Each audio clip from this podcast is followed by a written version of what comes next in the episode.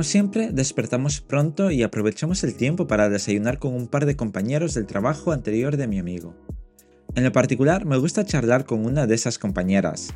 Desde que la conocí, los últimos días que mi amigo estuvo trabajando en Sevilla, nos caímos muy bien, aunque no pudimos hablar mucho porque el resto del grupo usaba el inglés como lengua vehicular. Y lo usaban todo el tiempo. Sin embargo, a partir de ese momento, aprovechamos todas las veces que coincidimos para compartir el tiempo. Lo cual también me causa gracia porque trabajan y viven en mi ciudad, pero nos vemos fuera de ella en congresos. Por lo tanto, cuando surge la oportunidad de que mi amigo vuelva a Sevilla, a la primera persona a la que pregunta si está disponible para quedar es a ella. Y yo también le pregunto si vamos a quedar en alguno de los muchos planes que solemos hacer. Bajamos al salón de los desayunos y pedimos una mesa para cuatro personas. Mientras su compañera bajaba junto a otro amigo, nosotros estuvimos viendo las opciones que había para desayunar. Elegí, como casi siempre que desayuno en un hotel, huevos revueltos, un par de lonchas de bacon, café, tarta, zumo de naranja y un yogur. Creo que con eso podría sobrevivir el resto de la jornada. Mientras degustábamos lo que cada uno prefería de desayuno, los otros tres comensales charlaban sobre las presentaciones a las que querían asistir, así como temas de investigación en los que podían colaborar. Terminado el desayuno, salimos rumbo a la Universidad de Alicante, la cual se situaba a las afueras de la ciudad. Tomamos el tranvía y casi media hora después llegábamos al campus. Mi amigo entró en una presentación y yo me quedé fuera buscando un lugar tranquilo para seguir el curso de inglés online. Menos mal, no tenía trabajo que hacer porque todavía era agosto y seguía disfrutando de mis días de desconexión del canal.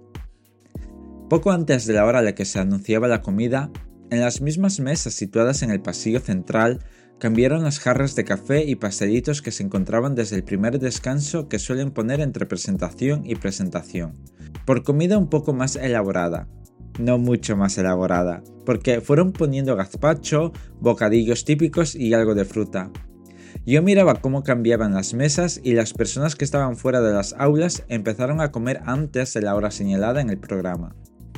Así que los que terminaban alguna sesión a la hora normal o un poco más tarde ya no se encontraron muchas cosas para comer. Mi amigo y sus compañeros que salieron un poco tarde se sorprendieron por la poca cantidad de comida que había, y yo les dije que habían arrasado con todos los que llegaron antes o estaban fuera desde temprano. Recuerdo que esa misma experiencia negativa la vivimos la primera jornada del Congreso de Granada. Comimos lo que pudimos y decidimos volver al hotel para descansar un poco y volver al caer la tarde para el evento musical. Algunos de sus compañeros también volvieron a sus hoteles para comer. Y en el hotel me di cuenta de que estaba un poco mal, me molestaba la garganta y sentía un ligero dolor de cabeza, pero podía con ello. Antes de salir de vuelta, preguntamos a sus compañeros si iban a ir al evento musical y la mayoría desistió. La verdad es que no sabíamos qué esperar.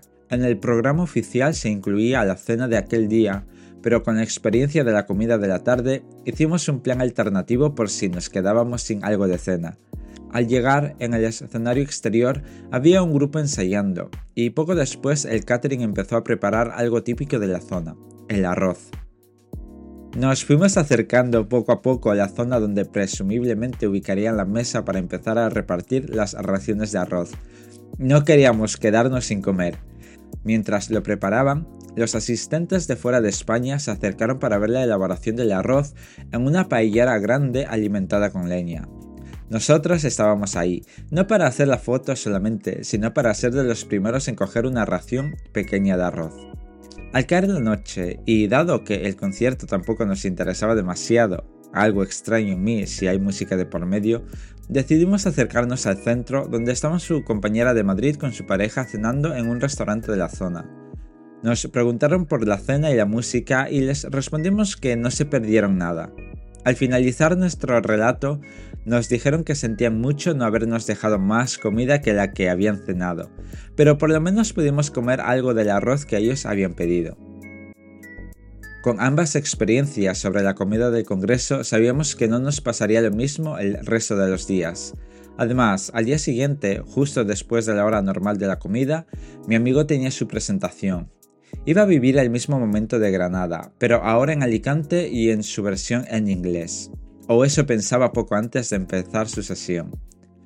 Volvimos los cuatro al hotel y acordamos algún horario para el día siguiente en cuanto al desayuno. Decidido eso, nos despedimos en el ascensor y nos fuimos a dormir, o intentarlo, porque yo me iba sintiendo cada vez peor del resfriado. Aún así hice lo posible por descansar para estar bien a la mañana siguiente. Os dejo con la segunda parte de la historia y con esta canción.